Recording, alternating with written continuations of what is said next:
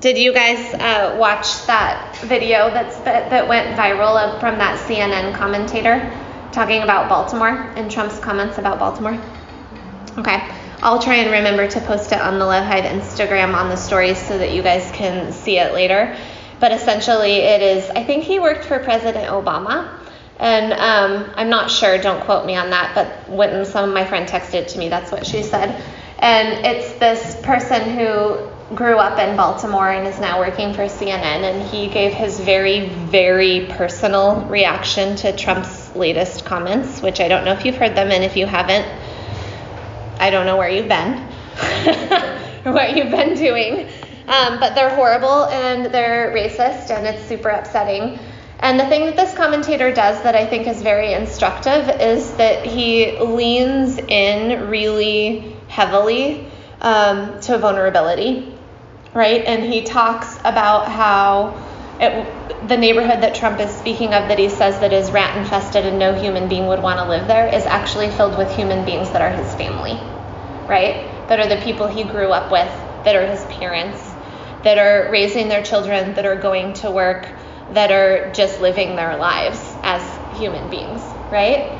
Um, and then at the end, he starts to cry, like on air, which is whenever a public figure does that, when they're speaking so vulnerably, instantaneously, you know how you can feel it in your body and then you start to cry?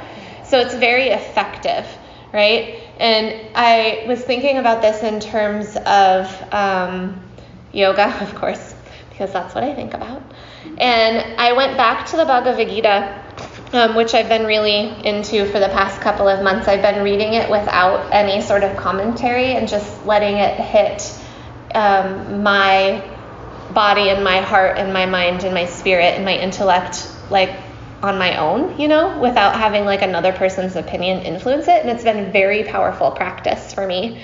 And there's a part, it's in um, section three, where we've kind of defined yoga and we've talked about the experience of what yoga feels like, of that feeling. You know that feeling in yoga class that you get where you're like, oh my gosh, I'm here, I'm in my body. And I'm not thinking about my grocery list and I'm not thinking about that thing that I did wrong. And I feel connected to myself, but also to the other people in this room and to my life in this larger way, which is why a lot of us come, right? But what I think can happen in spiritual communities is that we leave it at that. And then we go out into the world and we're like, that was awesome. And we become sort of experience addicts rather than um, servants of the practice, right? And there's a word in yoga called seva. Um, I wrote it down so I wouldn't mess it up. But it's actually a, com- a compound word in Sanskrit. And um, it's from saha, which means with that. And then the eva, which means to. So it means essentially coming together like a coming together with that also a coming together of the collective well-being and the way that we translate it in english is just simply service right and so there's this part in the bhagavad gita where arjuna asks questions right essentially i feel kind of bad for arjuna in the bhagavad gita because he's the representative of that part of our brain and our beingness that is really whiny and so all of his questions, he's like, well, why do I have to do that? You know? so he, he comes off, he's like supposed to be the warrior, but then he's like the emo warrior. he's like, but why, man? um, so he says, this is Arjuna at the very beginning of section three, and he says, O Krishna, you have said that knowledge is greater than action. Why then do you ask me to wage this terrible war? Your advice seems inconsistent. Give me one path to follow to the supreme good. So essentially, what Arjuna is saying, like, yeah, yeah, yeah, I know. I know that feeling of love flowing through me so freely that I feel connected to my body and my practice and to everyone in the room. Why do I then have to do something in the world? Right? That becomes the question. And Krishna goes on to say, like, Oh no, no, no. It's not just about that experience, about it's about taking the meaning of that experience and then using that feeling of connection to then um, align that with your action in the world. You get it? And I was, this is a small example, but I think that world, real world um, examples help us to understand what this means. My friend, um, her mother died recently, which is a really, really huge thing for anyone in the world. Um, I think when you lose a parent, if anyone's lost a parent in here, you know what that feels like. I haven't yet experienced it, but I've watched people go through it. Um, and she, her mom owned some properties, one in LA and then another one in Arizona, and she was one of those moms who had lots of stuff. Do you guys know that mom? my mom's the opposite. I'll come home and like my stuff, quote unquote, from my childhood will just suddenly be on my porch. And I'll be like, why has she kept this Nancy Drew collection for this long and why is it on my porch now? She's like, just keeps giving stuff away. Um, but my friend has to go, had to go down this weekend to Arizona to clean out her mom's stuff. And she did not want to go, right? Like it's been, it was a really difficult um, process, the death process in and of itself.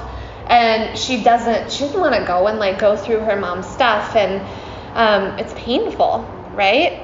But like her values are like, no, even though my mom's gone, I still care for her.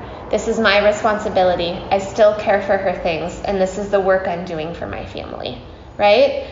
And I think that sometimes um, in spiritual communities, we get um, sort of on the tip of if it doesn't feel good, it's not right for me.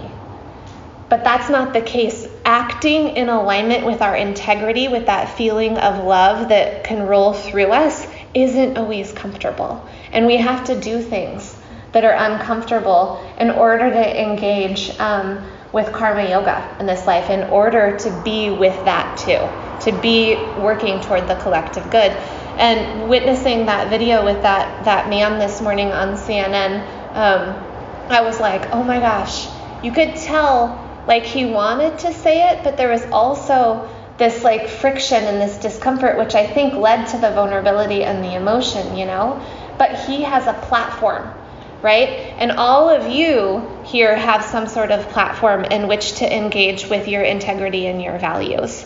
Um, and it isn't always necessarily going to be comfortable. And we're going to ha- ask that question, right? Where we're like, but I know that feeling of love. That's good enough, right? And Krishna's like, no, you also have to act from that place or else it loses meaning, right?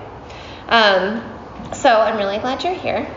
And we're going to practice yoga. It's going to be really fun. We're going to do some an arm balance from upside down.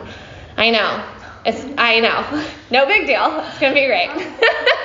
um, but I'll teach you how to do it all, and then we'll do some back bends, and then we'll lay there and be like, okay.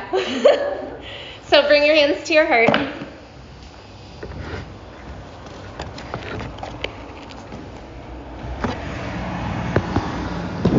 Let your eyes blink, blink close.